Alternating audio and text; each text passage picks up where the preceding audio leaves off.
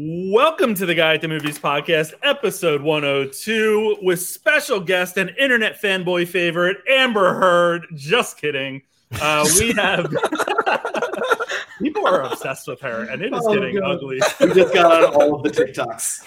yeah, yeah, yeah. I was watching TikTok all day, and people are loving this uh, this news that's out there. Big but- fan of her. Yeah, big, big fan of TikTok. Uh, but we are joined by Mr. Gaius from G-Reelz himself, and we will dive right into the episode um, after these brief messages from who better than us.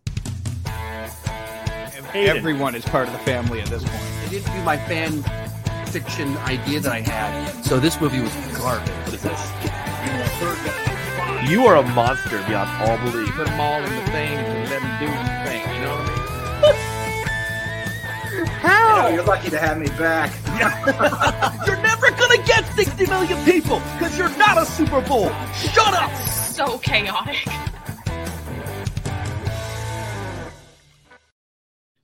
Welcome to the Guy at the Movies podcast, episode 102. Sean, welcome. Good to see you. How you doing? Oh, I'm doing great after a one week long illness that for once wasn't COVID. Sean and I literally texted each other last week, and he was like, "I'm not feeling well at all. I can't do it." I was like, "Oh my god, thank God you said it." I slept for 24 hours straight, and so my wife is just like, I really think you have COVID. I'm like, we keep testing it. It's not that apparently. yeah, as you're about to move into a new house next weekend. Oh, Oh, yeah, no, perfect timing. Perfect timing. Uh, Mr. Gaius himself, G Reels, how are you? Great to see you. Glad to have you on. Yeah, I'm glad to be here. This, uh, you guys already sound like a lot of fun, so I'm really excited about jumping on today. Uh, fun, ridiculous. You know, it goes either way. I must warn All of the you, above. if a dinosaur pops up during this, just hold your hand up. You'll be fine. I'll be fine. You'll be fine. Thank you, Chris Pratt. Thank Thank you, Chris Pratt. pissed, off, pissed off Chris Pratt holding the hand up. So we have a number of things we Oh. want to dive into here tonight. Um, but yes, first I want to mention uh, you're back to the Blockbuster podcast. Had a lot of fun on it last week. Why don't you tell people what that's about and where else they can find you?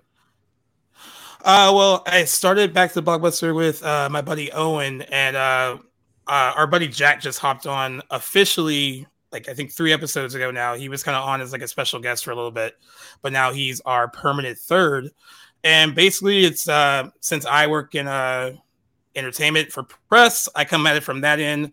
Uh, Jack has some uh, connections industry as well, and then Owen is just our uh, regular movie guy who just likes to go to the movies and uh, you know has a standard casual moviegoer opinion. So uh, it works out really well with like the three different opinions kind of uh, hitting on different topics and stuff. And um, I got back to the blockbuster because I started uh, the G-Reelz Instagram page. Uh, God, six years ago, seven years ago now, and it was a combination of that and doing the news editing for JoBlo. All kind of worked really well together. And uh, I was approached about doing a podcast, and I didn't want to do it by myself. As you can clearly see, it's much better doing it with at least one other person. um, so it's been uh, it's been a, a lot of fun. It's been fun because I've gotten to connect with like a lot of people like you guys, and uh, we've had a bunch of different guests on our show. That it's just been a lot of fun, and everyone's uber supportive. So it's it's really cool. I'm I'm having a lot of fun doing it. It's a little stressful at times, uh, trying to trying to juggle uh, three different things plus you know other real work too outside of all this. But uh, but you know we all do it because we love movies and entertainment, so that it, it makes it worth it, and we're having a good time doing it. Absolutely, absolutely. Hey, there was a guy on your podcast the other night uh, where you asked him what he does. He's like, I have this podcast, that podcast, this podcast. Oh yeah. I was like, oh my god. Derek. So like the first time we had Derek on, I was like, I saw a list and I was like, well, do you just want to like plug like three of these? And he's like, no, I can get through it real quick. And he did pretty quick the first time. And then since it was so funny that he kind of dropped them all the last time he was on, I was like, you know what? Just talk about all the things you're doing. And we're just gonna put we're gonna put that link tree up and whatever one they want to go to, they'll go to by the time they wrap up the episode. But he was it was so much you guys were like a lot of fun. Like that whole my face hurt from laughing uh, so hard. It was a really fun discussion. Yeah, it was like really late when we ended here, and I couldn't sleep because I was just la- I was like still so like, up and stuff. So Yeah. you know, typical, but whatever. It was it was for a good cause. It was fun. Um, Sean, how's the moving going? Oh, um, I mean, this room is still pretty uh, secure. Uh, they're like, it's just we've been moving little things for a whole week, just like you know, bu- like cars full of boxes of things, and um, there's still a lot here, and it, it it mystifies me that we have this much stuff in a house. Um, and uh, we're going into a bigger house, and it already seems like it's crowded in there. So the math is not adding up, which is bothering me on many levels. But I, I don't know, man. I, I just this weekend is the official official move where we're moving the beds, like because right now both places are uninhabitable because we don't have any like supplies here and we don't have any supplies there either. So it's like we can't go anywhere. You're like in a weird limbo right now. Listen, Oh, moving from apartment to apartments uh, to apartment is the worst. I can't imagine moving into a house and having to deal with all that and actually being responsible for it. Well, and this is thing, like, I thought it would be great to like move in, like, oh, cool, we're gonna like move in for like a month. This is gonna be good. We can like instead of like an intense one weekend endeavor, and uh it, this is worse. like, I want that one stressful weekend now to get this over with. well, more power to you. It's going to be great once you're in, uh, and you know, you're it's not you're not having any issues watching any movies or TV shows. I've seen that. I mean, well, what's really been pissing me off is that there's only been like one new movie a week, and now there's like five coming out this weekend. And it's like I will not have the ability to see them. Come on. Well, maybe by the end of this, we'll be able to rank what you should see. that would be helpful, right? Well, listen, we need to start off and talk about the biggest trailer we got probably within the past couple weeks, and this was Black Adam, uh, the Dwayne the Rock Johnson DC film that's been in the works for quite a long time. Uh, and I, I listen, I'm impressed with the trailer, but we have someone here who was with the man himself, and I think, guys, tell us a little bit about that experience. Uh, so I got a crazy email from my editor in chief like three weeks ago, and he was like, "Hey, like they're doing. I didn't even know they actually did this. They're doing like a trailer premiere on the Warner Brothers lot The for Rock Black. Adam." I was like, "Oh, just for like two and a half minutes." He's like, "Yeah, yeah, yeah. It's a, it's a big thing." And I was like, "All right." He's like, "Are you available? Because you're in LA. Like, do you want to go?" And I was like, "Yeah, sure. I mean, of course I'll go." And then there's this like another long email comes in. He's like, "Just so, just so you know, like." You didn't really have the option to like say no because what I kind of left out was it wasn't just like they invited our outlet to go to this thing. Like you were on a list of Dwayne Johnson's like approved journalists to go to this. So there were like maybe 20 of us that went. And you can tell like it, what the kind of sites that were invited, like they're kind they kind of catered to like the, the comic book movies and stuff. It was like Collider and Cinema Blend and comicbook.com. So he's like, I guess he was very strategic about who he wanted to kind of promote it to first. Um, so yeah, we all sat in the theater on the Warner Brothers lot, watched the trailer twice, like in a row. Um, and then we were ushered into another room, uh, basically like as intimate as a Q&A as you can get. Like we were super close to, to him uh, and his producing partner and this very lovely moderator named Tiffany Smith. Like she had so much energy, uh, big DC Comics fan. She uh, she was really good at kind of leading the charge on getting all the questions out. But yeah, he ran this whole Q and A about like the making of the movie and like what he kind of expects uh, from it and how long he's been like working on it. I didn't realize that it's been like a passion project of his for like better part of a decade. And you know, he was just saying that it, uh, you know, one person asked him, "Is this, is this going to be? Is it weird for you to kind of play kind of an anti-hero because you're not really we're not really used to seeing The Rock like, kind of do that?" And he kind of looks at this as an opportunity to stretch himself as an actor and like do something like a bit different. And you know, judging from the trailer, I mean, I watched it twice there, and of course, I watched it a few times at home. It does feel a little different from the stuff that he's done in the past a bit. Like, there's not a lot of like, you know, quippy rock stuff, and like, you know, uh, yeah, it it does seem like something that is going to be really unique to that genre. And I'm kind of like, I was most impressed by like the visuals in the trailer were just all so Yeah. really good, and uh, and I think just hearing about their passion about making it. Uh, it, that was kind of what got me that if I was on the fence, like, oh, I'm not sure how I feel about this, like they f- seem so passionate about like putting something really credible out there, and um, they really care. They, I mean, they they talked about all the meetings they had with like Warner Brothers and DC, and they had like a lot of. I was surprised, like they expressed all the freedom they kind of had. They didn't really get like messed with a lot. I guess. while while they were making it. But I guess that's when you know when you have Dwayne Johnson and Yeah, you're, you don't really you don't really you don't really interfere much. Um, he kind of runs shit. but it was yeah, but it was it was cool. Like uh, we all got to meet him and talk to him for a bit. He shook my hand and like it felt like he broke it. but um, unfortunately, we couldn't do any video in the room. But I I do have like because I had to do like the audio to sh- transcribe the whole event later. Yeah. So I still have that audio saved on my phone, and he gave us all like swag bags with his tequila and uh, our very own our very own Black Adam uh, action figure and uh, some other small little things that. And he was just saying that like this is kind of just the beginning. Like the people that are invited like are gonna get to go on this ride of like getting to do like the press and stuff for when the movie comes out. So it's That's like it's awesome. really it was really exciting. I don't know how I ended up on his list. I've never like interviewed him or uh, or, done, or done anything like that uh, with him, but I'm not going to complain about it, and I'm just going to accept the fact that I was on it and just be happy that I was.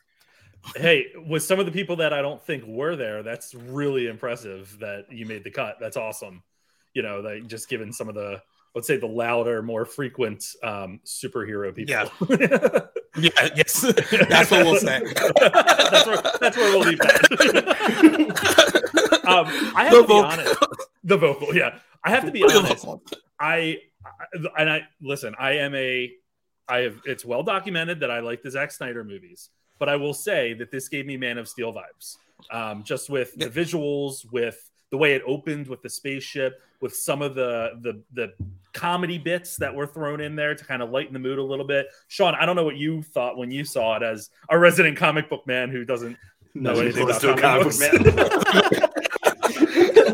You were on the Who's list. only How the hell did that happen? I was on the list. Some I just couldn't make it. The Rock would be like, "That this is going to be fun." well, if, if I was on the list, I would have been like, "Thank you," and then was hoping for the "You're welcome." And Oh my so I would get kicked out. oh immediately. man, what did you think of the trailer, Sean? Boy, I mean, like I, was torn in half with this one because uh like after I watched it, I was just like, wow, that seemed like kind of like a run-of-the-mill superhero movie. And then there was this like inner voice that I think now Joe has just implanted in me that's just like, shut up, dude. Look at what you're seeing. You're seeing these amazing like spectacles of superhero magic and everything. And so there, there is a portion of me that's saying, you know what, there, there this this does still look cool, but I don't know. I was kind of unimpressed by the trailer, which doesn't seem like a fair reaction because everything they did, they still did proper. Like they they showed the story, they showed some cool effects, they like you know showed some sus- so, yeah, suspenseful moments.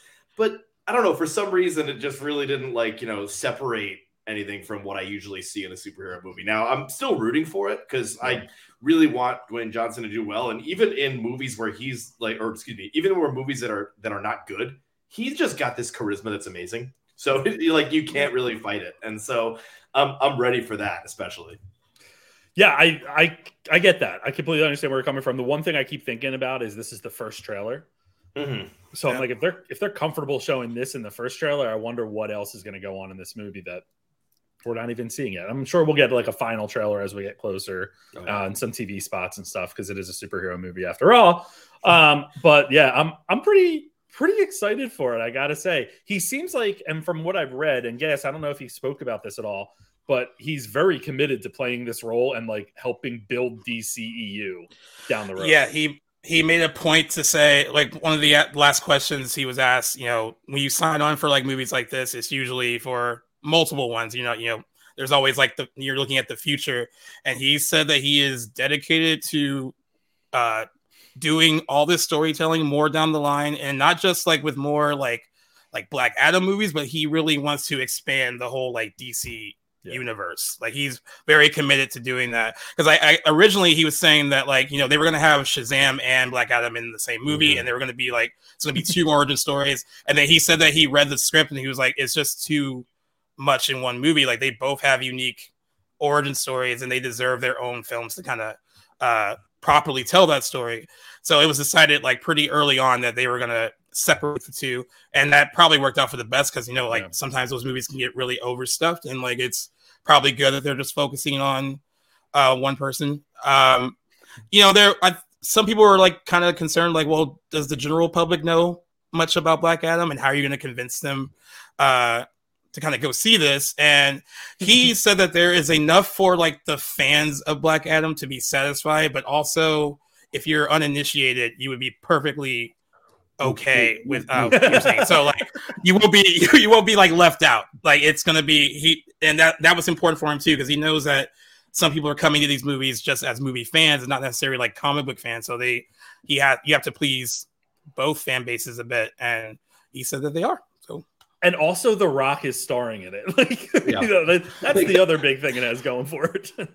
yeah, that's true. I mean, you were you were talking about like the charisma thing, like on full display in person the guy is very charismatic and like the whole like i mean there were like there were like 20 of us maybe a little over 20 of us in that room and he made us all feel like he was just so happy we were there and we were like it and like it was like he kind of like it was almost like he could just point us out all by name and like all that stuff too. He just really was like, "You're here because I want you to be here because you like deserve to be here." And I was like, thank you. like, how do you not? How do you not get like, so much? how do you not like it?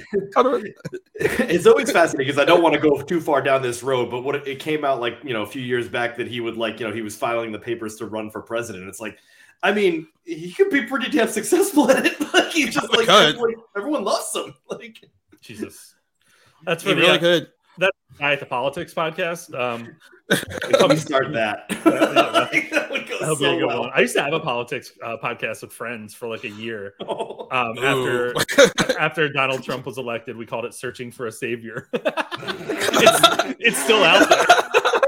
We chose. We chose downloading the shit out of that. We chose a that different potential, good. a different potential candidate each time. Oh, that's hilarious. It was good cool. until like one of us moved, and then it just it kind of went to shit. And then we all were like depressed every week, so it was a bad thing. Anyway, um, yeah, I'll, listen, I'm looking forward to it. The biggest question I have though, guys, how was the tequila? Oh, oh, it's so good. It's so smooth. uh, so, so like I was, so like I have it. I had it at home, and then I was like, I don't, I don't drink alone, so I'm not gonna just like do that. So I actually, I managed a restaurant too.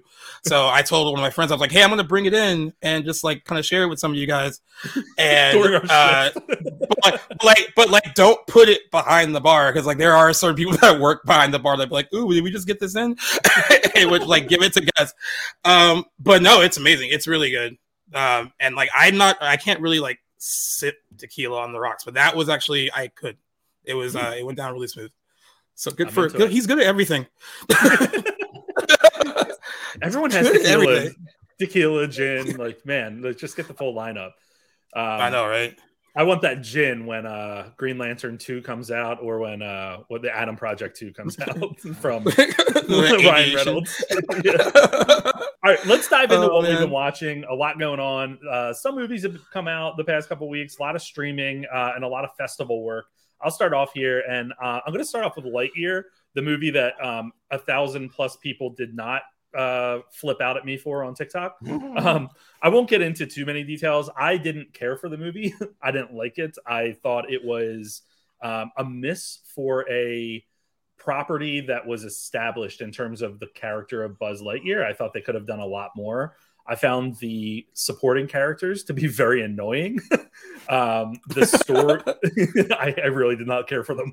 Um, the story itself just seemed like it was kind of like half cooked. Um, and the explanation, or I guess the development of Zurg as the villain, really bothered me. And it also kind of like get I said this to someone right after uh after the film. I was like, I don't know. And right away he was like, it's because it kind of like climaxed too quick, right? And like it was over. Uh, and I was like, "Yep." I mean, we, all we, can't, we can't really judge anybody on that. I mean, yeah, but listen, I'm not paying thirteen ninety five for it. Um, oh um, man the other I've been watching, or uh, I'm actually going to mention two others real quick. One is uh, just a plug for an interview I did today that was absolutely a blast uh, for a film called A Sexplanation um, with writer director Alex Wu. Uh, I'm sorry, Alex Liu, and Alex Liu is a uh, openly gay man who just realized like he's very interested in the social commentary around sex and why it's so taboo to talk about and why we're kind of like raised with shame and stuff like that. So he goes on this hilarious uh, you know journey talking to scientists and therapists and you know politicians and priests and then his parents. Uh, and it is just highly entertaining. It is very informative and just really smart. Uh, and i had such a great time chatting with him today. It was so funny um, he's really an intelligent guy and really i think has tapped into something that's pretty fascinating society uh, in terms of society. So recommend that. The interview is on my youtube. But the other film that i saw at tribeca that i absolutely adored also had a really good interview for this one. It's called the drop. So the premise is out there. So i'm going to tell you what the premise of this is. The premise is that these this couple who's trying to have a baby go on a vacation with their friends and two of the friends are getting married when the the woman in the relationship uh, of you know our main couple um, holds the baby she drops the baby. So thus it's called the drop. Um, Drop. and it's just all about kind of like everything after that and the awkwardness and it's cringe and it's but it's so funny. And Jermaine Fowler stars in it. Um Jermaine Fowler from Coming to America most well known there the comedian as well. He's such a delight to talk to. So funny in this um Pen 15's Anna Konkle is in this as well. Oh yes. um Aparna Nice. uh Nancherla from uh Search Party. Um who else am I forgetting? Jillian Bell's in this. Oh my god. uh, it's just it's such a good little cast and it's so it's one of those movies that i went in not knowing anything and i was losing my mind laughing. I haven't laughed like that in quite a while. Uh, so definitely recommend that. I'm assuming it's going to be the talk of the town with tribeca uh, and then also probably get picked up shortly here because it's it's just really good um, Nice. yeah, Tribeca has some good ones. I'm, I'm kind of on a documentary kick with Tribeca, uh, which I realized last night after like my third or fourth in a row. Um, but uh, yeah, a lot of good quality content this year. Sean, two very different movies you saw. Oh yeah. Oh god, yeah. So um I um I punted Hustle because I want Gaius to talk about that one and I'll chime in there for Right, that. And um so uh you know I talked uh like a little more than a week ago I saw Crimes of the Future. Um Dan oh Dan Cronenberg, Jesus. Uh David Cronenberg's uh, new movie.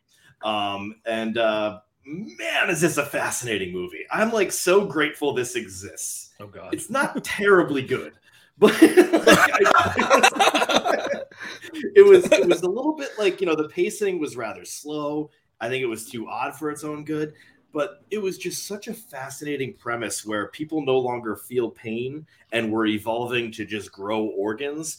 And now surgery has become like the new sex and the new porn.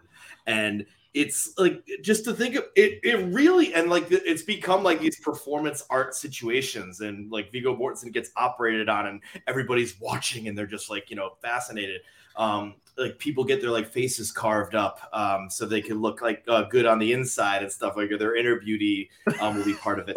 This was like an absolutely bonkers movie that like is really like just like cool and fascinating and i just i i think i watched the entire thing with one eyebrow raised because it was just the weirdest movie um i, I gave it a c just because i didn't know what to give it um like, I just like, i've got to go down the middle on this one because there, there is no way like you know if, if people hated this movie i can understand if people love this movie i can understand it was just the coolest thing it's just so like crazy and fascinating and i love the premise i think more than the movie which is uh, interesting Hmm. um and oh, everybody, in the words of a Jurassic Park line, hold on to your butts because I saw RRR in this movie. Man.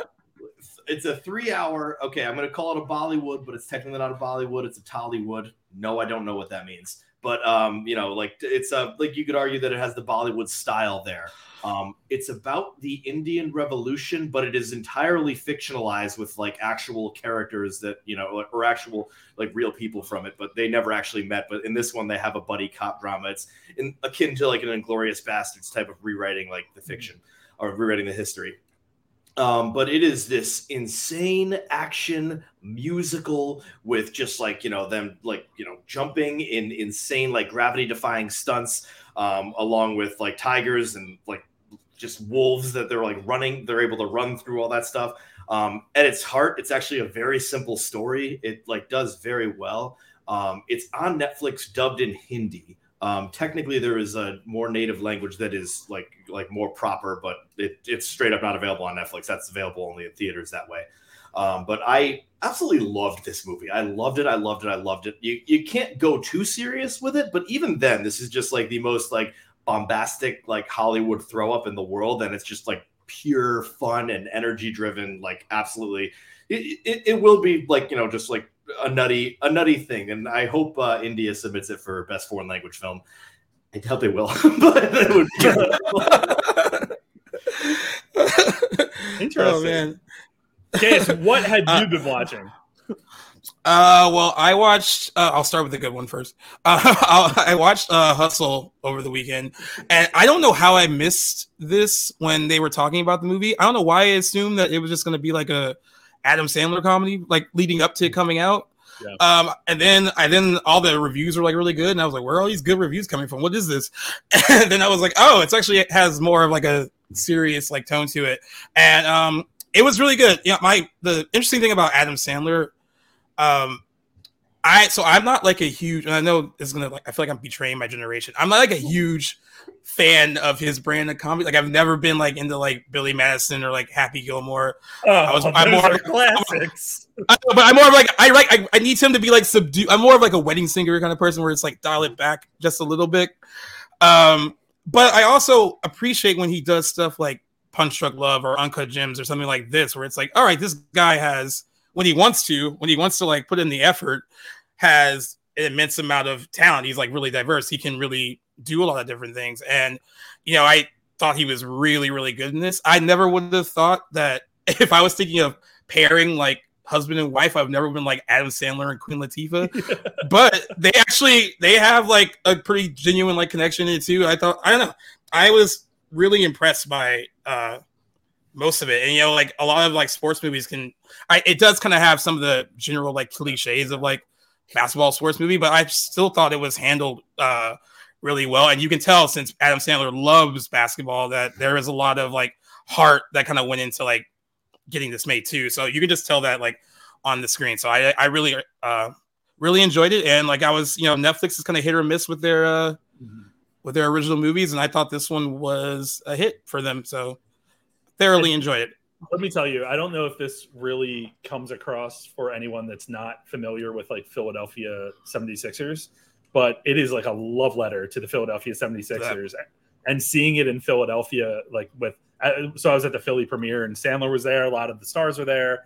The, um, a lot of the Sixers were there. Like it was just such a cool environment because even just sitting around, people were pointing out like, "Oh, look, like that's the Wells Fargo Center," or "Oh, look, that's that." But I got to share this. I don't, Sean, stop me if I didn't share this because we didn't uh, have a podcast last week. no, no. There's one. So my biggest challenge with this movie is that I know it, like I know where they're filming, right? So there's Right. two things that they film, and they call it something else. One is simple. And you're like, no, no, no. Yeah. One, it's the new, it's the second Comcast tower they built a few years ago. That's they use it as like the hotel when they go up to New York, and I'm like, "Mm, nope, like that's literally right downtown. But the other one, this one got me so much when he's taking him to the airport at the end and he's going up the escalator. That's the escalator for the Wells Fargo Center.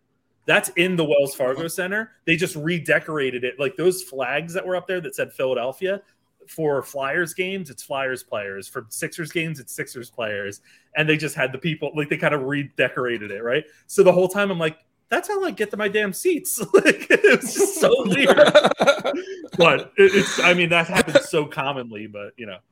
yeah, Anyway, yeah. sorry, tangent. Oh, no, it's okay. Uh, I think one of the go best parts about it is um, we look at uh, Adam Sandler's dramatic roles, which I think he does a great job in. But this was him sort of playing a more everyman. Yeah. I mean, you think about Punch Drunk Love as Barry Egan, where he's just like almost like a completely like you know, just like a un, not a not an actual human character. Um, and then Right, uh, right. you look at Uncut Gems, where that's just a larger than life character. In this, he's he, Yeah. you know. He's, he's a down on his luck dude. He's like, you know, but he's doing okay. He's not this like dark figure. There's nothing like too complex about him, but he's still just like this good guy trying to make something work. Uncut John. Yeah, I agree.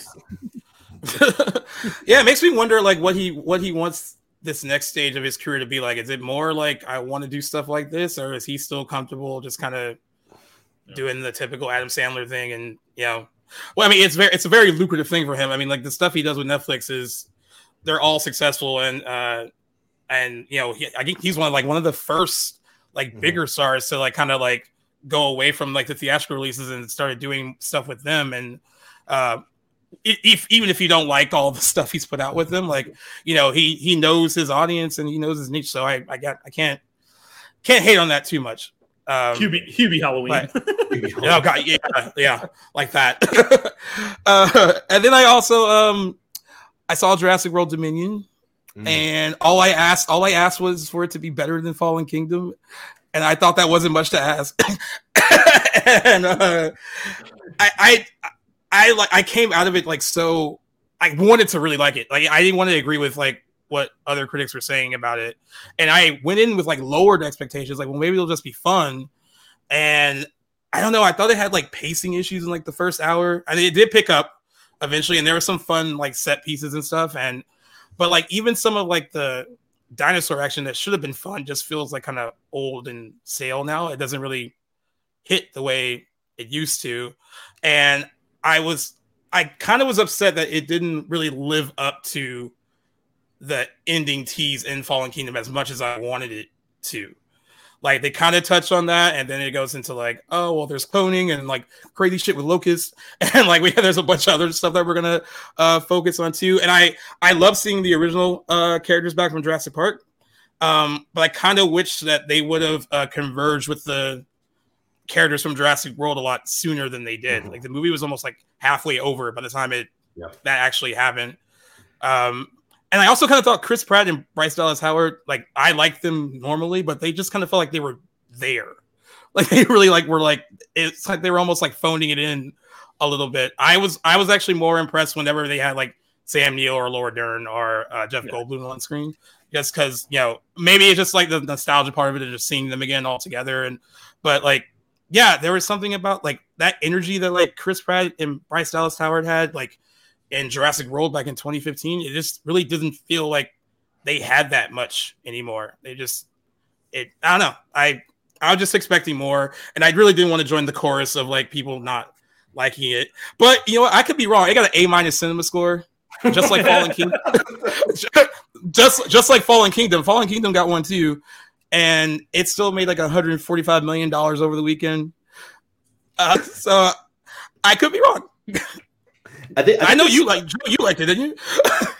I, Joe liked it. Yeah. I listen. I I recognize the faults. I said it was a mess. I said it was chaotic. I had I had fun with it. I had a lot of fun. It's what I wanted. Like going to the. I was. It was beat into me when I was younger by my father, who loves these movies. That it's like you're going to see fucking dinosaurs. Like at the end of the day, it's dinosaurs. And I was telling him last night though. We talked about this a little bit on the podcast, guys.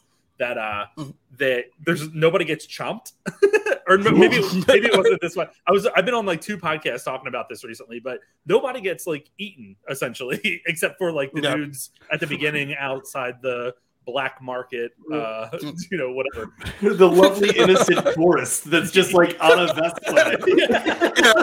It just get up, it's like, oh my god, there's like a hundred villains. Get them. I was on the Lambcast the other day, and someone she said to me, she's like, at one point, or she said to the group, at one point, I looked at the screen and I was like, all six of them are still here. That's too many. And like, it, and it seemed like when Jeff Goldblum was like waving away the dinosaur, I was like, oh no, they're gonna do it. He's getting chomped, and then nope, just runs around them. I think one of the main issues with this movie was that um, you know it's tough to you know talk about which one like was uh, worse, Dominion or Fallen Kingdom. I Fallen, Fallen Kingdom, Kingdom was far worse. horrible. I will not allow this to be I- spoken here. I, I was I was sitting in that theater for Fallen Kingdom, begging for it to end. Dominion, at least, I was like, okay, this isn't great, but like I'm I'm I'm I'm in this. Um, but what, what the problem with Dominion is that it relied on a lot of the stuff from Fallen Kingdom, like a lot of the plot lines from Fallen Kingdom. I'm like, how about they just forget about all that stuff? Yeah. Like maybe the clone just doesn't get. like maybe they just did Yeah. that because nobody remembered it. I honestly, I honestly was like, clone. it took me a little bit to be like, oh yeah, I guess we did find out about that. Oh man, Yeah, Um, it just falls back on the whole like dinosaurs are dope thing that we were talking about on the podcast Yeah. on my podcast last week. It's just like, uh, like because I felt like the early reaction to the movie, like the early social media reaction was like more mixed. And then I would go on Twitter like throughout the weekend, and I was seeing a lot of like, everybody shut up, just shut off your brain and just enjoy it. It's fun. So I was like, all right, maybe I'm wrong, but I just didn't. I just expected more from it. If, I feel like that's fair. if you're shutting off your brain for it, that still makes it a bad movie. Movie, yeah. Get your brain off for it. Like, okay, that's cool, that's fun. It's you shut off your brain for it, but it still makes it a bad movie. It's a popcorn flick. That's a popcorn flick. That's what it is. So, but hey, we're we're gonna get more Jurassic World in some sense because they're making the money. So Someone said already, and I can't get it out of my head. 100%. The more, the most popular character is, um, I might butcher her name, but uh, DeWanda Wise, the pilot. Wise, Oh, yeah. yeah.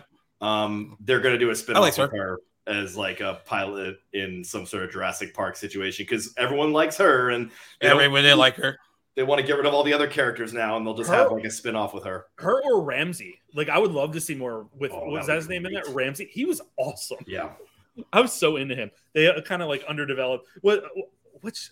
I'm- I'm getting them confused. This is really like pompous. I was on another podcast this week, and they were. I, I was thinking if it, I was thinking if it was with you guys, but it wasn't. Um, so many shows. I know, so, so booked and blessed. Um, so somebody, uh, somebody made this comment, and they're like, "Did I would like to talk to one person that didn't catch that he was in on it from the beginning, uh, Ramsay?" And I was like, Oh, "I didn't catch it." There's even one scene where like they kind of have him looking, lurking in the back slightly with like Yeah. this weird, like almost like cartoonish like squint. And I thought, He I was seems- like, oh, he- oh, okay. definitely was definitely was shifty from. well, and then when people like recall it when they're explaining why, and they're like, "Remember when they said you're free to roam, but don't go over there because that takes you to the sub levels that you're not supposed to go to." I'm like, "Okay, that makes sense now in hindsight." Yeah. Maybe that. All right, let's dive into the news of the week, uh, and we will, of course, tell you what's coming out uh, this week to keep an eye on, uh, and what will be keeping Sean from moving into his house this weekend at the end of the episode. Sam's gonna kill me. I'm She's gonna going to, she's gonna kill me. She, she blames no one but me. Makes sense, but a little bit of breaking news here. Look at those graphics. Earlier today, or earlier tonight, we said we weren't going to report on this, but I have uh, I have a two source rule when it comes to reporting on certain news, um, uh, unless it comes from a certain top three uh, sites for me. Um, but anyway, the, there was news that broke earlier through a uh, outlet that I don't consider very reputable that said that Amber Heard had been removed from uh, the Aquaman 2 uh, and the Lost Kingdom film, Aquaman and the Lost Kingdom. Um, this is kind of crazy because if you have followed along with all of the obsession around Amber Heard uh, and Johnny Depp from their trial, there was a lot of back and forth about like, oh, another screening was held and their her time was bumped up, and oh, another screening was held and her time was like drastically diminished. Um, long story short, Variety is now reporting that uh, the news earlier today that she had been completely removed is false, um, and that she has not been cut for the movie from the movie. "Quote: The rumor mill continues as it has from day one." Uh, this was I'm sorry, that was a, this is a spokeswoman for Heard, but there's another source that told Variety it's not true. The source for Amber Heard said the rumor mill continues as it has from day one, inaccurate, insensitive, and slightly insane. and I kind of agree with the latter there. I've said this from the beginning. People are way too fucking obsessed with this. Yeah. Um, yeah, they are. They really are. but this kind of I, like- Go ahead, sorry, guys. No, no, I, I was just you know, like, if it's true that she's only in it for ten minutes, just let her have her ten minutes, and Yeah. that like it's it's fine. Like, I I don't think it's gonna affect. I mean, unless people really don't like her that much, it's not gonna affect box office too much. Like, I think whatever Jason Momoa brings trumps whatever Amber Heard would like bring to your negative viewing experience of that Aquaman sequel. Uh, yeah, I'm And slight spoiler alert, I guess, but this has been out there for a while. Apparently, she's giving she'll give birth in the movie, like near the beginning. And oh okay. Sean, fish people have sex. Don't say that like it's obvious. I haven't seen the Sexplanation documentary yet. I don't know that. So That's in the know, follow up. Yeah, I was gonna say there's got to be a little bit of an addendum. Um, but ever and like people were joking around about this, but it makes so much sense. Just kill her, kill her character off during that. You know, like at the end of that, it's an easy. I, I don't mean to sound so like flippant with it, but that's She can't, out. she can't, she can't, she can't just take care of the baby. like, my God. off screen. That's how they. That's how they took care of Paul Walker. They just like killed him with fatherhood. Like they just like had him like. They really did. they really did, and then had to make have Mia come in that last one. Like, yeah, he's okay with me risking my life, even though we have like a kid. and, like, I can hang out with you. Yeah. like, whatever. I'll stay home. no, you can say, yeah, you serious?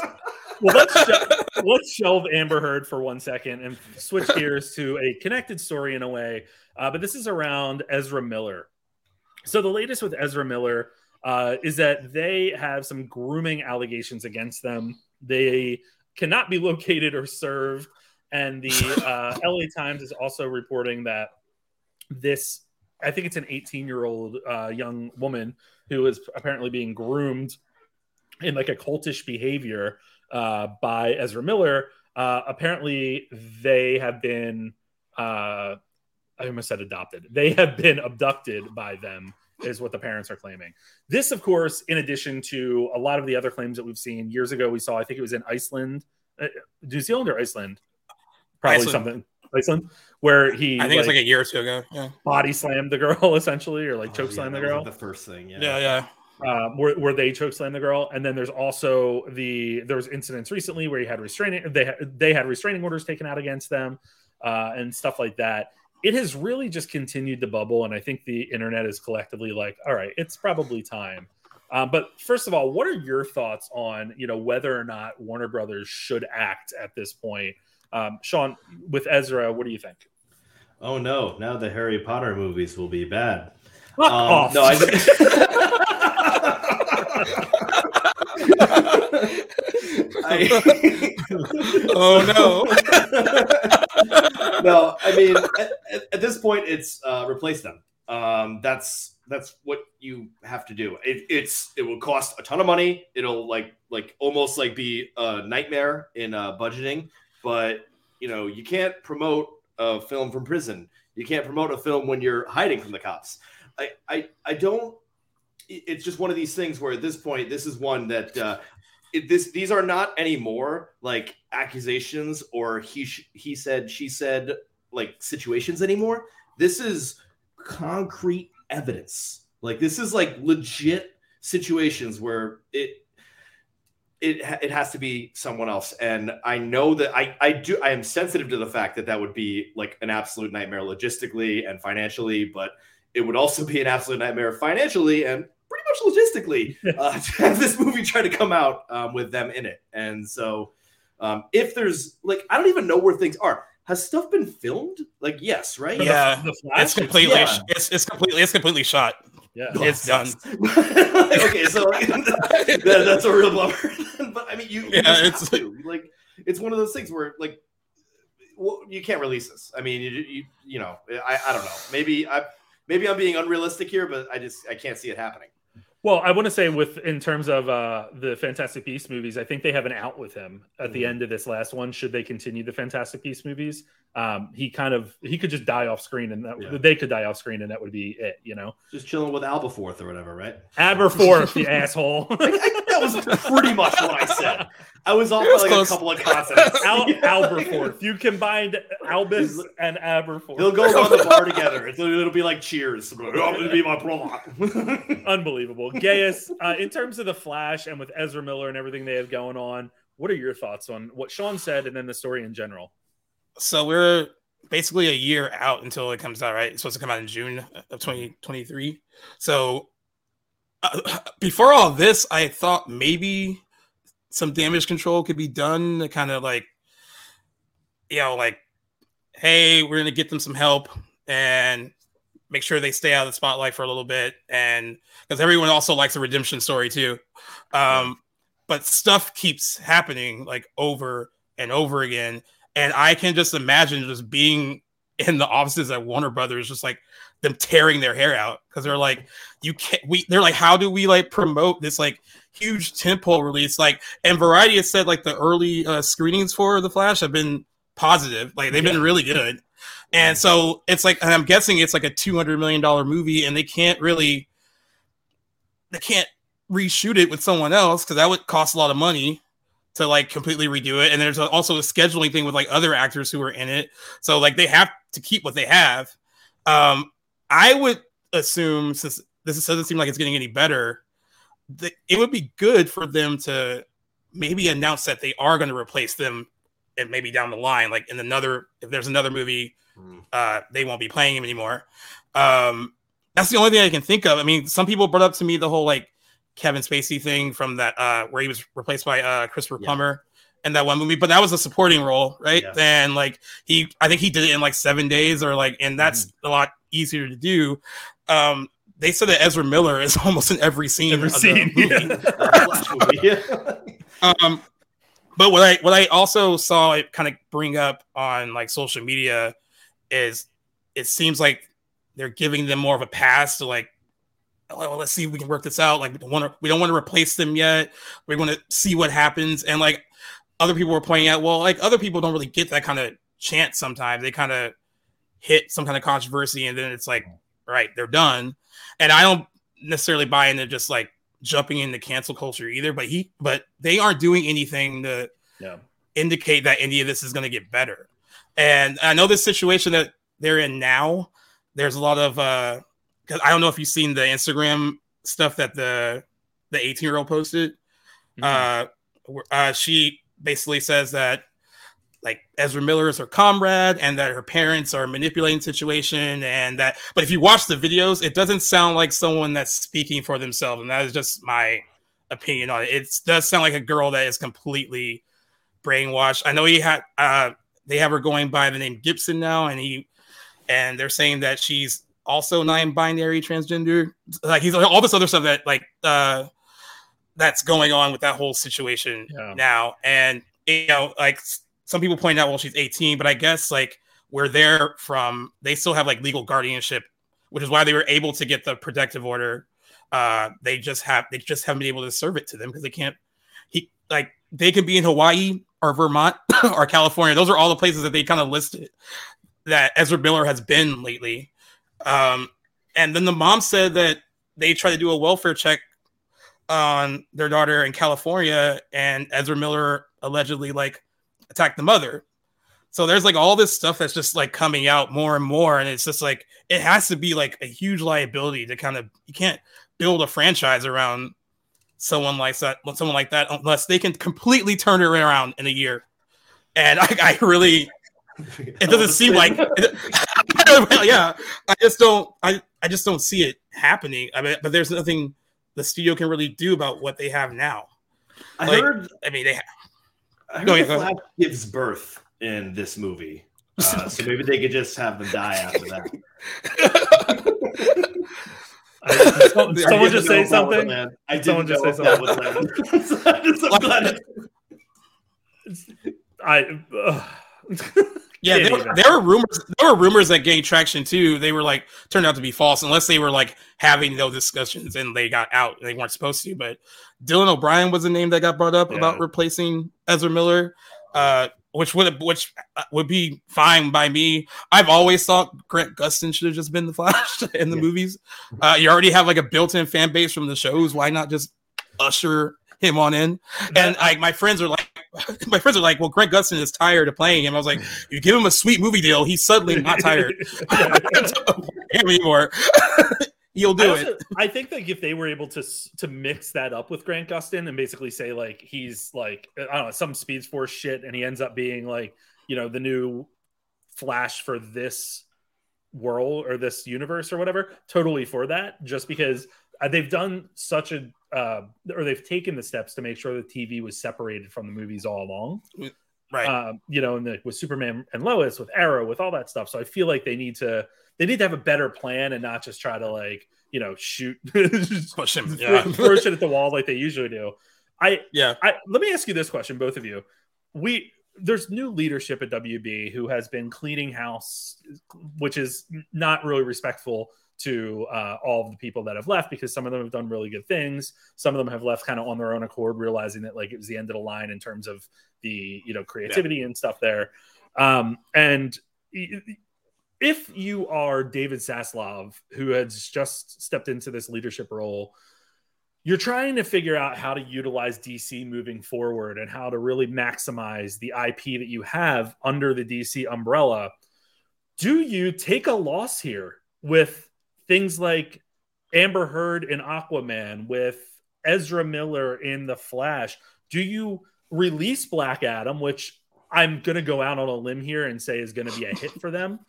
Do you do you release Black Adam? Do you release Batgirl when it comes out in uh, I think December it's scheduled for? Do you keep moving forward with Blue Beetle? But do you take these big ones because The Flash is a movie they have to get right, right? That's a movie that's taking all the shit that came before and trying. They keep saying like it's essentially going to satisfy people when it comes to Zack Snyder and all the different directions that they've gone. Uh, or you know, No. uh, it's never going to satisfy them, but you know, it's going to deal with it. Um, do if they were to say we're we're taking a 12 month delay, we're taking a nine month delay, we're pausing, we're reshooting the Flash, we're reworking scenes in Aquaman. It's going to come out instead of in December or whenever it's scheduled in. Uh, it's going to come out in June or whatever. It's going to take the Flash's date. Would you be okay with that? I mean, We've been waiting this long already. I mean, like it's just like, okay, at this point, okay, like, like, yeah, let's let's wait a little bit longer for these things. It's not like you know, it's not like a season of television where we've forgotten what happens after like five years of the past season because of like some sort of COVID break. Um, it's just so difficult for me to imagine the Flash doing his witty little banter that you know could get kind of annoying and stuff like that, but and just be like. All right, I know what's going on with them, and it's really tough for me to separate that. And I think it's going to be tough for a Yeah. lot of people. Um, I mean, you know, that would involve people seeing it and everything like that. I don't know if there'll be like massive boycotts or anything, but There's petitions out there. oh shit, okay. yeah. I- I suspect it would still do well, but I think it would be really hard to have Ezra Miller promote it at all. yeah, like how do you how do you do like a press junket with Ezra Miller? And like he like they were so unpredictable. Like it's just like main star like is a huge PR nightmare. like it's just like it's what Yeah, do you do? It's it's not like Ansel Elgort that you were able to like just sideline with West Side Story or with Armie Hammer in Death on a Nile, who you know you were able to get away with um, not being Yeah. there. This this is the literal star of your film who has played the character in other films. Uh, and yeah, I, I don't know. I I just kind of look at it like this: if they were to come out and say, given all the shit that DC has had, right, all the shit that they've dealt with, if they were to come out and say, we're here's our plan. if they were ever to come out and say we have a plan, I'd be like, yes, you win. Um, we never have a plan. yeah, if they, if they were to come out and just be honest and recognize what's going on in some way, like you know, PR snazz that up, um, and say like we're gonna t- we're taking this opportunity to rework how we're moving forward, I'd be all for that. Mhm. I'd absolutely be all for that, and I think it would be the right move. I also want to share, you know, and not forget or not lose sight of the fact that Ezra Miller clearly needs help. They Mm. clearly need help. Um, and someone shared this, and it came across my uh, Twitter feed today, and I thought it was really fascinating and a good example of what should be done in situations like this. Um, it, I don't know if either of you have are or ever have been wrestling fans, um, but AEW, there's a wrestler Jeff Hardy who's been in WWE and stuff Yeah. like that. He has some stuff going on, and they released a statement and said we were able to resume contact with Jeff Hardy this afternoon. AEW does not condone Jeff's alleged behavior. We made it clear to Jeff that we'll assist him in getting treatment for substance Mhm. abuse issues, which he has indicated he's open to receiving. In the interim, he's suspended without pay and he can only return to AEW upon successfully completing treatment and maintaining his sobriety.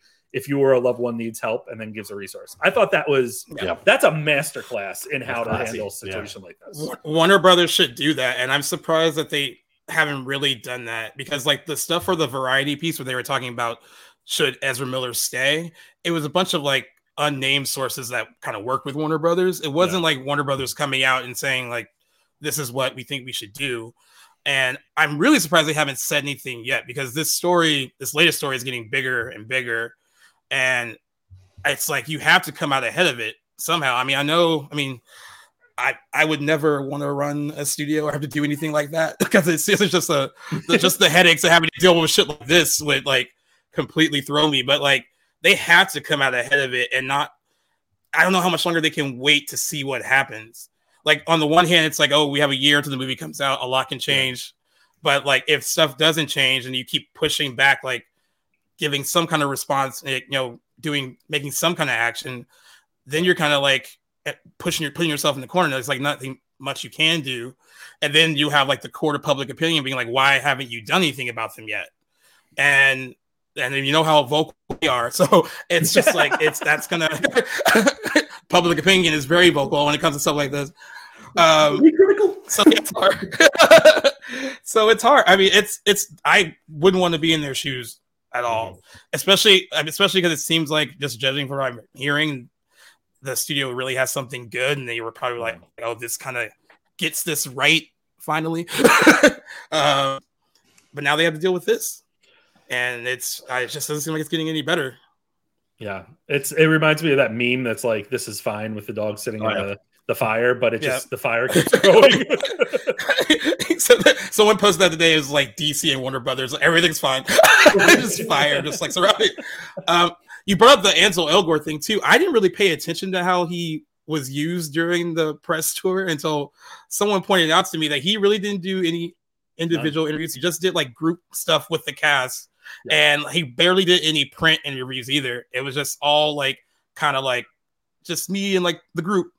And I really didn't pay attention. That's how they did it because like you know that was going to get brought up if he was alone uh and forced to answer you know questions like that and you know the same thing with armie hammer they just kind of quietly were like yeah he's in death note now but don't pay attention He's there, Half of there. it was the poster at the very end. He's just like hanging off the back of the cardboard.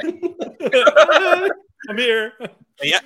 But yeah Alright, you know let's- it creates these like nightmares dude it sucks Let's go to the other corner of Warner Brothers where other things are happening. Uh, and this is, or the other corner of DC, I should say. We're sticking with DC. Um, but this is a really fascinating story that I am still very torn on. First of all, we're getting a Joker sequel that's called Fale Adu. Is that how you, Folie à Deux? no one knows. Matt Phillips doesn't know how to pronounce it. I guarantee it. Fale you gotta throw an accent on it like fully Folie à Deux. There you go. Um, and then last night, two bits of news broke that were just, I don't get it. One is that the Joker follow up is going to be a musical, and the other is that Lady Gaga is circling the role of Harley Quinn.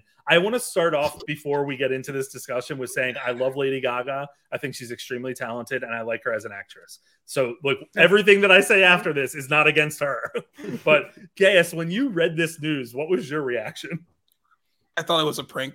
Uh, it didn't. It didn't seem real. Like I was like, oh, well, because initially I only saw that like she was circling the role, and I was like, oh, that's kind of cool. Because like I, you know, even in stuff like House of Gucci, which I thought was flawed, I thought she was fine in it, and I like The Stars Born. I think she's a good actress. And then someone commented on like the G-Reelz comments. They were like, yeah, she's in it because it's a musical, and I was like, wait, what? And then I went to go read more, and I was like, oh, they are making it a musical, and and then I went on Twitter to see what everyone else thought, and it was a combination of like, this is the most brilliant idea ever, and what the fuck are they doing? like, it just didn't make sense. it didn't make sense to a lot of people, and it's still kind of like, it is one of those things. Like, I guess if you could get it right, like if you, I, more power to you if you can get it right. uh, it just seems like a really interesting way to go. And like, I thought that we weren't even going to get a sequel. I thought they were like, no, it's a standalone movie, but I guess it made like over a billion dollars, so they changed their mind. um, but yeah, it's like uh, Jack on our podcast. He like texts me right away, and he's like, "We don't need a sequel, and why is it a musical? And why is she gonna?" He was just like so angry. I was like, "Save it for the show." Like, uh, uh, but yeah, it was like it was a mix of that kind of visceral, like this doesn't make sense. Um, but I try not to be a naysayer about some of this stuff upon just hearing. it. Like, I think a good idea could come out of it if they do it right. I can really see like a kind of like dark, fun, gritty movie musical with Joker and Harley Quinn that could be good. Um, Someone, someone I'm posted a someone posted a fake poster of La La Land from years ago that they made, and it was called Ha Ha Land, and it had it had Joker and Harley Quinn dancing, and he he retweeted it today and said, "Let me pull it up real quick." He goes, um, "Oh, geez, of course it's not loading fast enough. Uh, where did it go? Where did it go? I'll find it." But Sean, what are your thoughts on this? So, as, so- as someone who really wasn't a fan of the first Joker movie, um, it was a very like fun ride of every like when the the news of the sequel came out and everyone posting that image of the screenplay, and I was like, oh god, and it's called some pretentious title, and I'm just not, oh, we're really doing this stuff, and but everyone was just like praising it. Yes, this is gonna be amazing. I can't wait.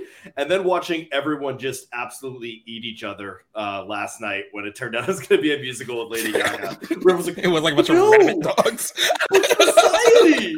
like, I, I, I started to like, I, I, I don't know. I mean, at this point, it's yeah, it's really. I, I have such mixed emotions about it because I really just. I wasn't a fan of the first, and like this one came out, and I was like, "All right, well, I'm gonna see it. He's gonna try something again." Todd Phillips. I, I, I do think sometimes he like is.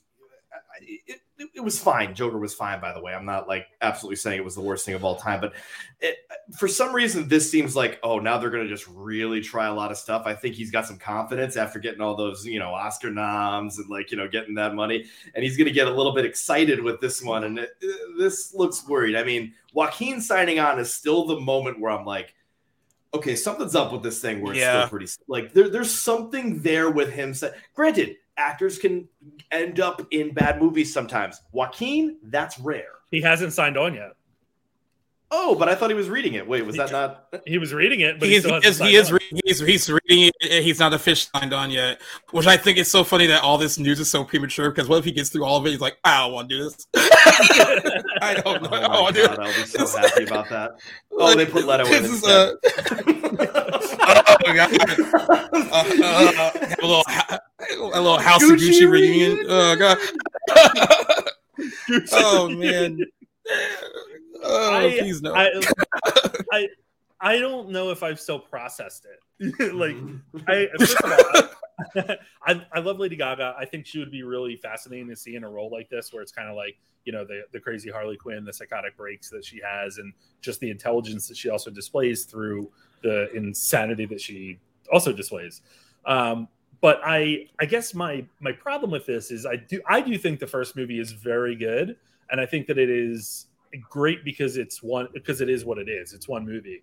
I worry that this movie is going to whether it's a musical or not is going to take away from the impact of the first one and dilute that by playing with the character a little too much uh, and stretching what worked in the first one. So I I don't know. Um, I don't know. I don't know where to go with this one. It's so weird. I'm I'm really Lady uh, Gaga- How about Lady Gaga though? A Star is Born, House of Gucci, Joker too. Joker. well. I kind of I kind of wow. admire her. I kind of admire her choices though, because like they're not like Stars Born is great. Uh, I won't say that House of Gucci as a film was like really great, but I thought that she held her own. it was fine. Um, but it seems like she's pretty strategic about what she wants to pick when it comes to like films and stuff. Uh, and I know there's only this will be only like the third, unless you want to count like what she is in Machete Kills, I think. Uh, oh yeah. uh, but like I I'm kind of confident in the fact that like she seems like she's a very smart woman, like knows like kind of like what would work, and that's why I want to I want to be a little bit more confident in like what I want to I want to pick up what they're putting down like a little bit. um, but it is it was it's really twisted weird news. I was just like I who who who was like this is a great idea.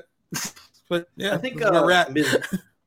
Ms. Gaga thrives on less is more. I mean, if I think about like Gucci versus um, uh, A Star Is Born, A Star Is Born, I think it's like a spectacular performance, and she's playing, you know, an every woman. Like, there's no like, Yeah. like you know, granted she becomes a superstar, but there's there's no realism to her. Boom. this this is what happens quite a lot. It's like but Gucci and uh, you know some people love that performance. I think it's a little bit too much, and so I'm worried that this will be a little bit too much, much. And uh, I don't know if she can handle like the big boisterous roles yet. Granted, we're judging two roles and possibly a third, but um, Yeah. that- yeah, that's where I'm looking at it.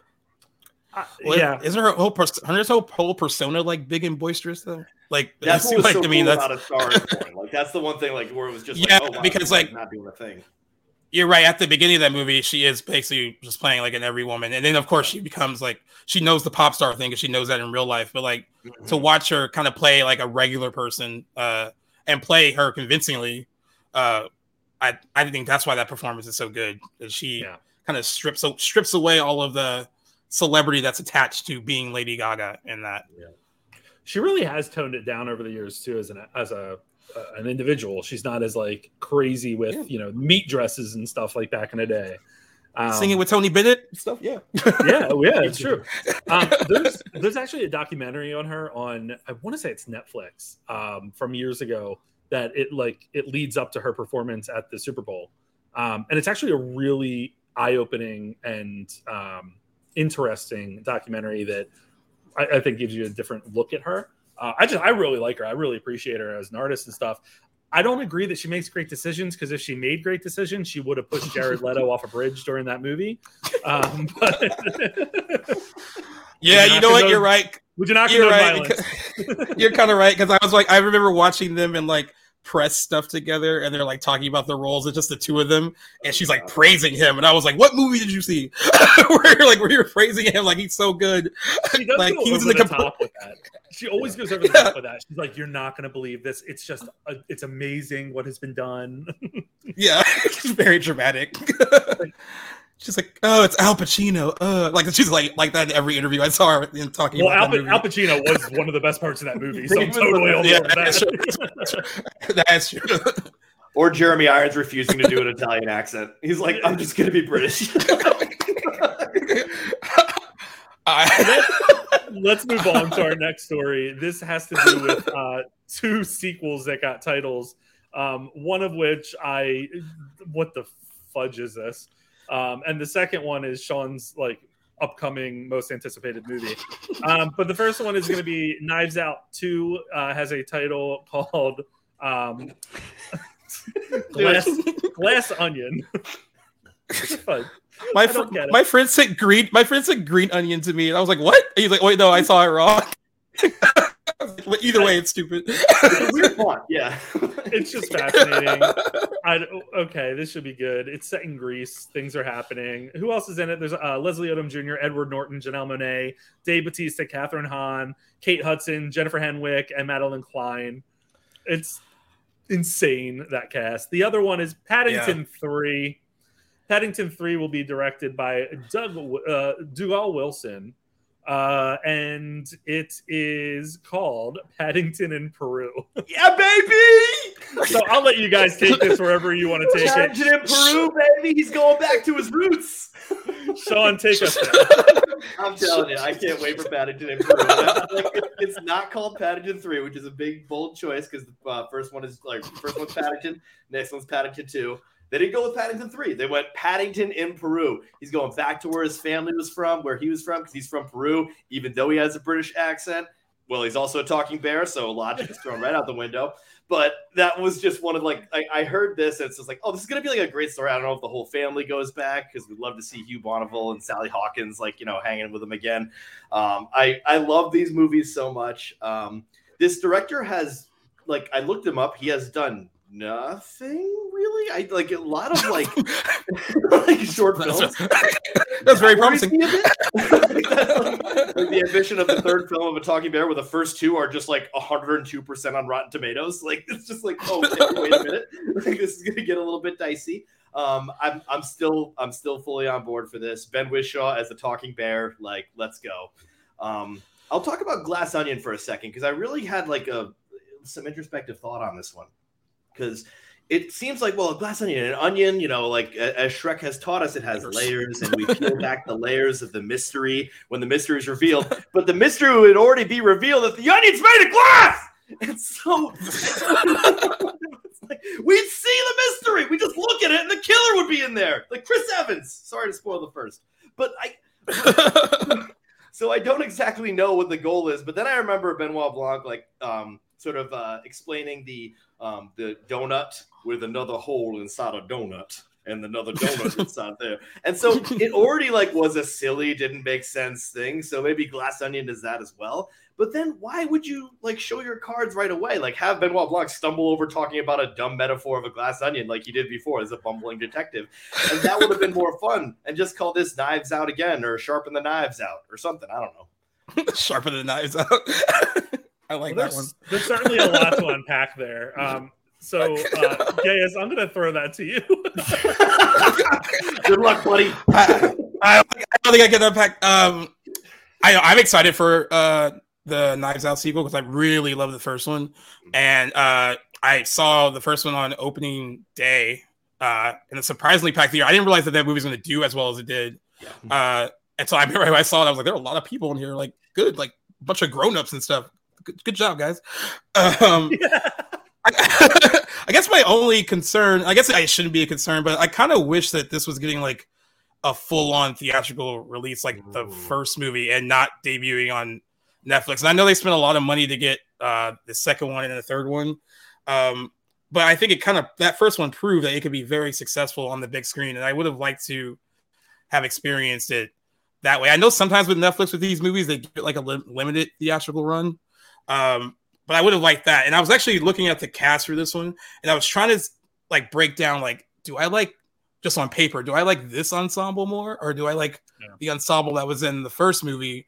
Um, because there are some pretty good names uh in this one. Like I'm all for like Edward Norton being there, and uh even even like people like Dave Bautista will be interesting to kind of get them in the mix on something like this. Uh Kate Hudson's kind of like I can't think of the last thing I've seen her in that like that I, can't remember. So it'd be nice to see her uh, having fun. um, but yeah, I'm I'm I'm really excited for. Her. I just re- I really like that character, and I um I I really hope. I wonder the whole time that Knives Out did well. I was did that for like people that don't like Rian Johnson. Did that like wipe the stink of the Last Jedi off of them for some people, or are they still like really upset about that? The people that What that classic against, movie? Are they upset about that classic movie? the people that screamed against Last Jedi don't know directors' names. they were just exactly. like, they were Exactly. just like no. Diversity in a Star Wars movie. No. and they continue Yeah. today. it's- Oh. And but, but congrats to Rian Johnson for taking his lumps because I feel like he takes them a lot. He's like, yeah, whatever, it's fine. I tried a thing. I uh, Glass Onion is just a weird title for me. I don't know. It to make is. I'm not even. I'm not even going to try to make something of it. It has like a storybook font too, which is like really fascinating to me. Um, but uh, yeah, I'm into it. The- I like the first movie. I wasn't as big on it as a lot of people were because I just didn't feel like it was as um, dynamic in terms of the reveals and stuff at the end. Um, but I was fine with it. I, I had a good time. I bought a sweater from it because Chris Evans wore it and it looked nice. Oh, God, yes. Um, so I look That's- forward to buying another piece of clothing. Kathryn Hahn's probably going to think model lot- the best clothing. I think a lot of people got that sweater. Yeah, I think that, I think that was a- quite a hit, quite a hit at Christmas. Twenty there's a twenty dollar knockoff on Amazon. Um, the uh, and then with Paddington three, I haven't seen any of the Paddington movies, so I can't tell you anything about it. they're really, they're really good. I mean, I, I guess the director who did the other ones is not doing this because he's doing Wonka with Yeah. Timothée Chalamet. Oh. Uh, so he's he's busy on bigger things. Um, uh, but yeah, I mean, like, I are they are they both hundred percent on Rotten Tomatoes or close to it? The I, I know movies. two. I think two is without a doubt, and then one might. The answer to your question is that There we go. Paddington There's, is currently like- at ninety seven percent, Mm. and Paddington two is at ninety nine percent. Oh, it's that one. Who was the one? it? It's that. It's that one guy every time. I don't know his name, but he does it every time. He does the contrarian review. Yo, don't call me out It's like, like- that. it's like- I was gonna say it He's was like- Joe. It's like he's like, let me blow up this real quick. yeah. uh, Um, it's all right, so let's, true. Let's move on to our last story here, and this is about uh, about another um, wonderful uh, video game adaptation. This is Duke Nukem. So, if you're not familiar with what Duke Nukem is, uh, I am going to share a trailer for one of the most recent games, real quick, for a minute, uh, so that we're all up to speed on what to expect from Mr. Duke Nukem. Enjoy. My goodness, mature. Can you hear it? Yep.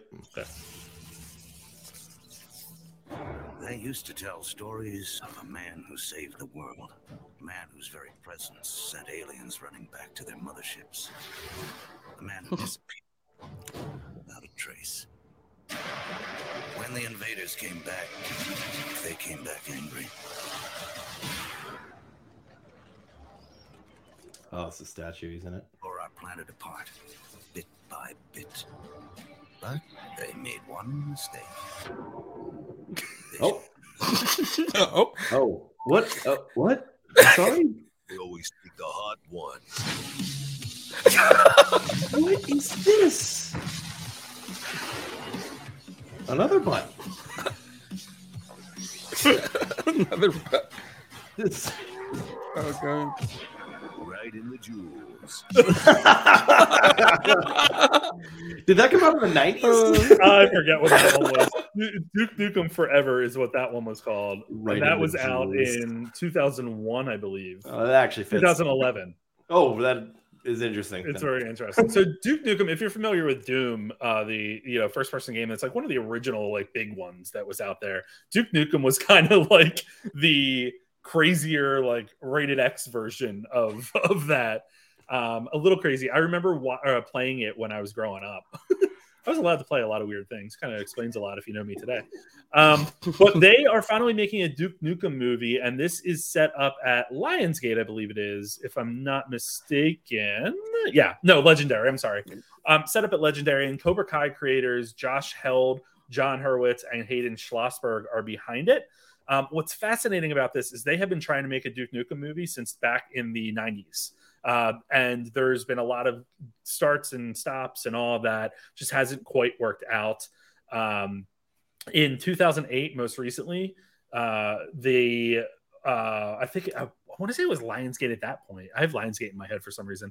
Um, but John Cena was attached to play Duke Nukem at that time. Um, who and John Cena is someone that I think would be really good at Oh, playing Duke Nukem right now. Um, but first of all, Gaius, any experience with Duke Nukem, any knowledge of it? And number two, who do you think should play this character? Um, I had a lot of friends that played it. Uh, I didn't play it too much growing up, um, but I do remember hearing all the stories about them trying to make a movie for like a really long time. And I can't see anyone else but John Cena Yeah. playing this part. Maybe the Miz. I don't know. I'm just trying to think of who else I can think of. Wrestling. Uh, but uh, I know it seems like it seems tailor made for him uh, a bit. So like, um, you know, adapting stuff like this is always like video games and stuff is always kind of tricky because it's like there's not really like a high, high, high standard for how good good they should be. Um, um, but I mean, I mean, I guess there's a reason they keep trying because they they must think that you know, Yeah. there's some profitability that can be made from it. Um, yeah, 'cause I remember, I remember hearing stories about them trying to make a movie for a really long time, and my friends being very excited, and then those stories like dying off, and not that movie not happening. Um, but yeah, I mean, and Legendary seems like the right place for it to be set up at. It seems like right up their alley too. Um, but no, I would I would give it a shot. I give most uh, even even if I didn't play the game a lot growing up, I would give it a shot just to kind of see what they do with it. But I can only see John Cena doing it. Like I was trying to think of anyone that even looks like that that is famous right now that would take on that role, and I can't think of anyone else other than him. coming soon.net uh, net has a line that says um, Duke Nukem is a character that reads like a parody of a parody in today's climate, uh, which I think is pretty funny. Um, but uh, Sean, your thoughts on Duke Nukem and who could play the character?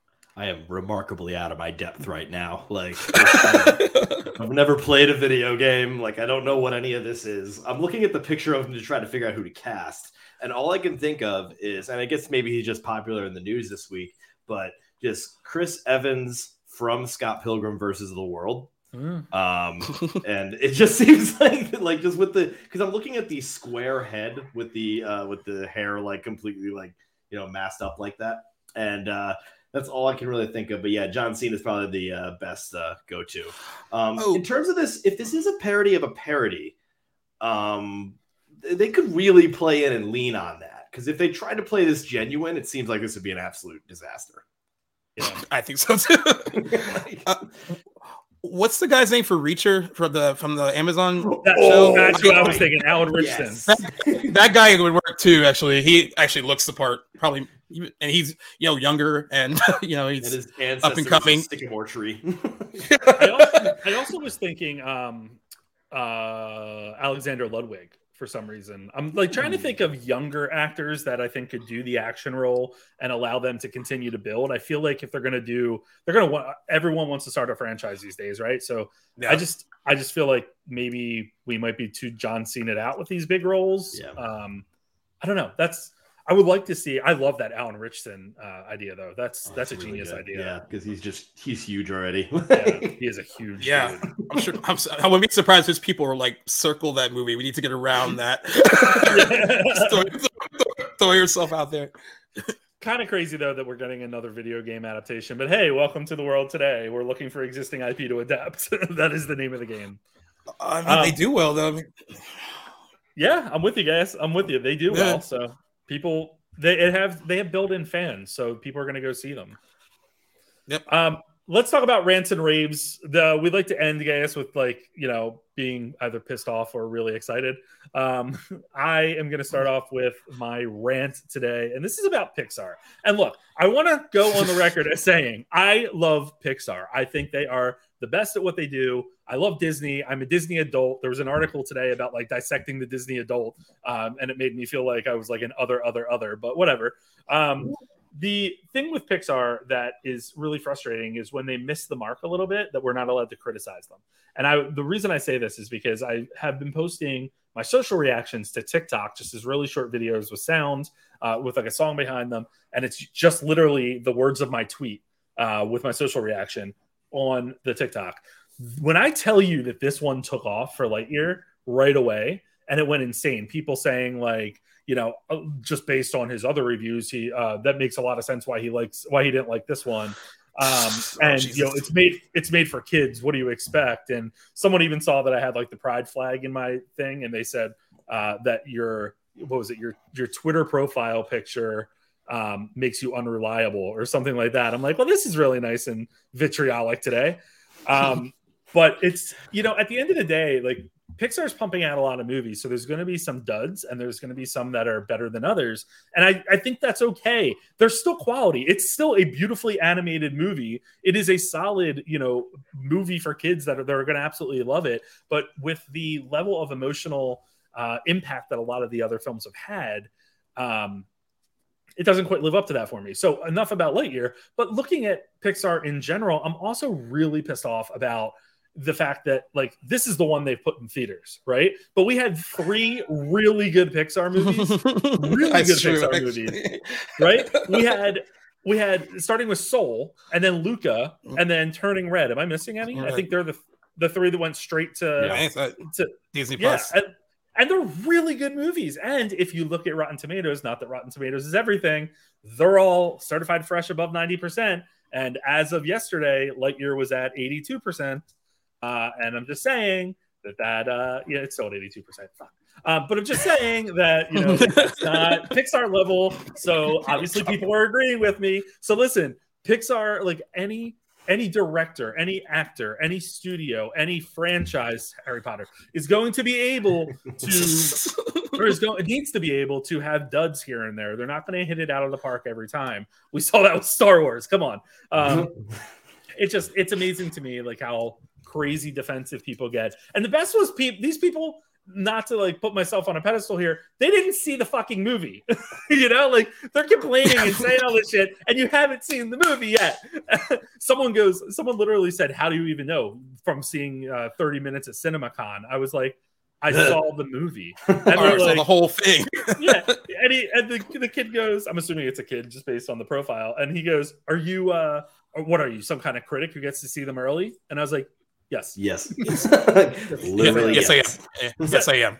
It's just like we, we got to give these movies room and like be able to admit when things aren't good and you know and and, and get at the end of the day again that's just my opinion other people are clearly loving it people the next person's going to love it you know that's fine that should be okay uh, but it's just uh, I was surprised surprised but also not surprised with it um, I go into every Disney movie in my head being like, God, another damn five out of five. Like this is going to be insane because I love Disney. movies. I love them, Yeah. and I think they're top quality.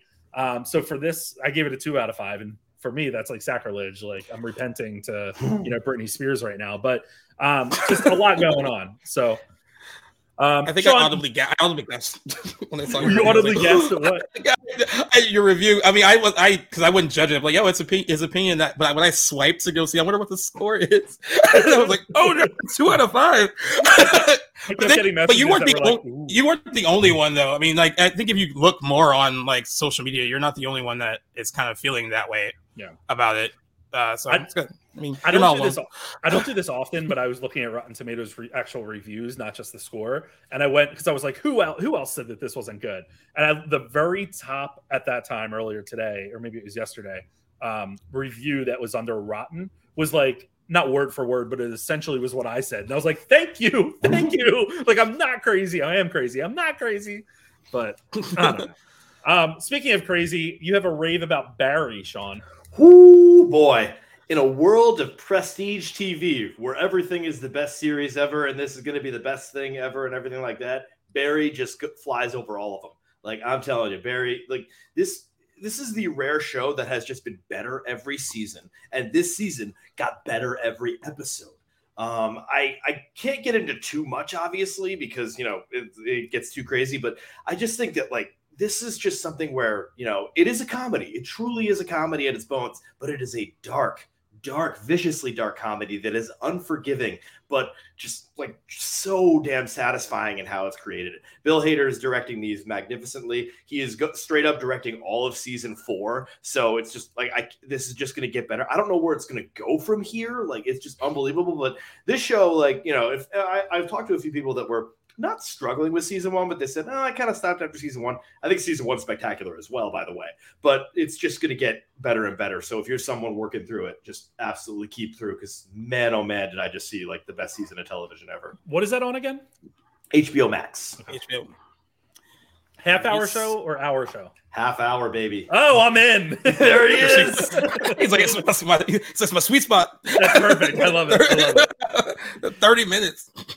Uh, Gaius, I'm, I'm very upset to see what you have listed here as your rant, but go for it with the Jurassic franchise. Uh, all right, I um, I'm only saying this after seeing Dominion and then like going back to like, you know, when we were talking about it on uh, my podcast last week when we were just talking about each of the films after the first movie, uh, there even like there's uh, we were talking about there's stuff to enjoy in like the Lost World or like there might be a little bit to enjoy in Jurassic Park three. Like overall, that franchise outside of the first movie has just been mostly mediocre, and we've allowed it to make a ton of money for being not that great. Like this one is probably going to make close to a billion dollars worldwide, and it's not that good. I mean, Fallen Kingdom made 1.3 billion dollars worldwide, and that movie is not really good.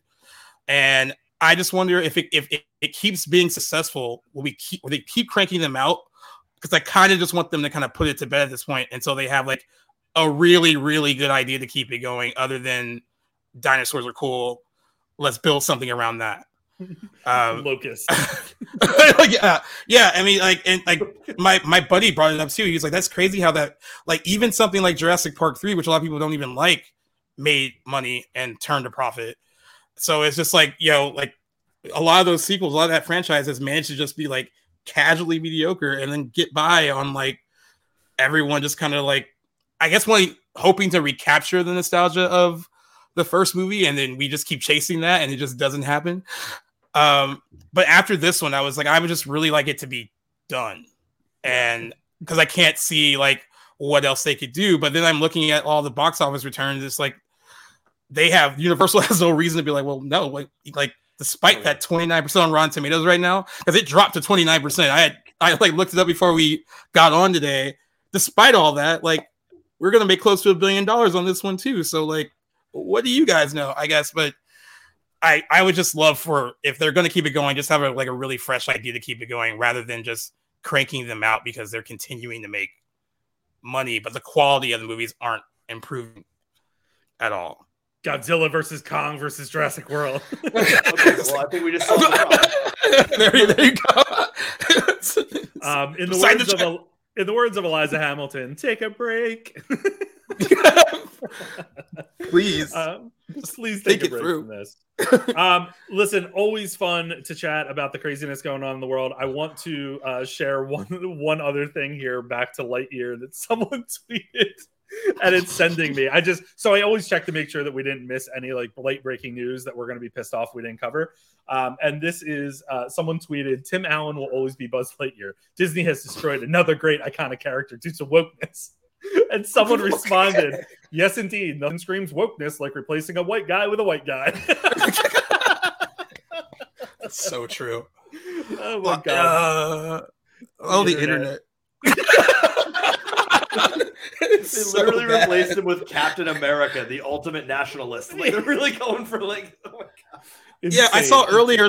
Earlier, someone was like, "Oh, they replaced him because of Tim Allen's like political views," and then someone was like, "Um, they're doing like a Disney Plus series with the Santa Claus, and he's going to be in it, so it has nothing to do with that. Yeah, he's a younger version. he's a younger version of the character. Calm down. This so Uh, this is and this is a slight spoiler, but it's in the new trailers.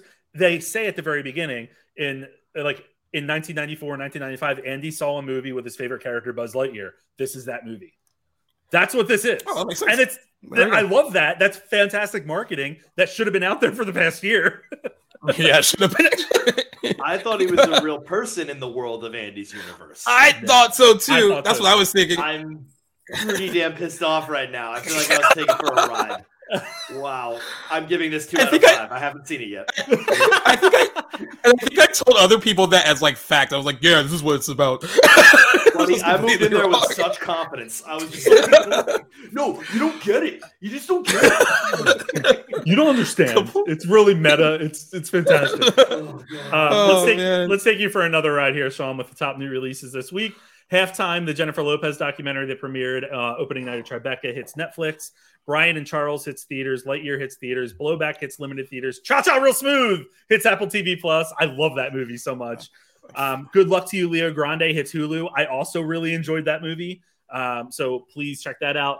Jerry and Marge go large to Paramount Plus, and Spiderhead, the Chris Hemsworth uh, Miles Teller film, right? Uh, hits Spiderhead. Yep. It's it's Spiderhead. It's Netflix.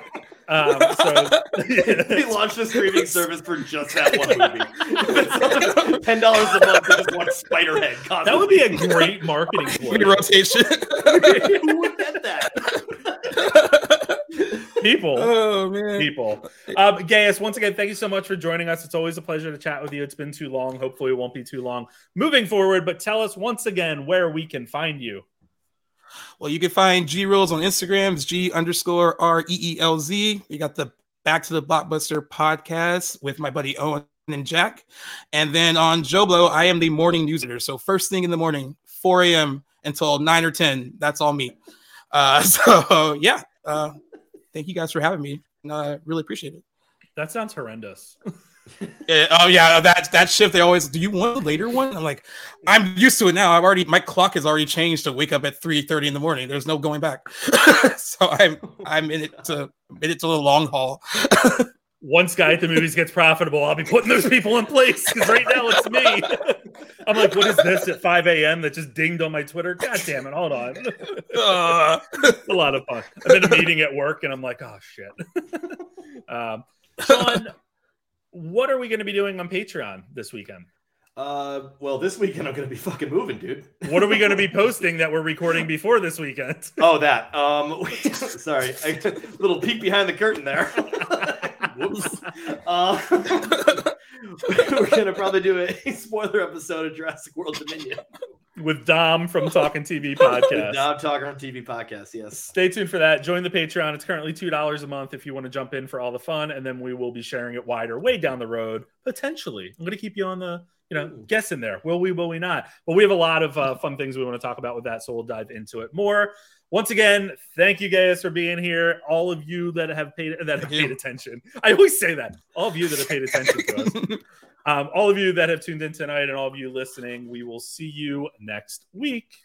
The Guy at the Movies podcast is a joint venture between Math Teacher Movies and Guy at the Movies. You can catch new episodes weekly right here wherever you're listening to this one. Subscribe so you never miss a beat.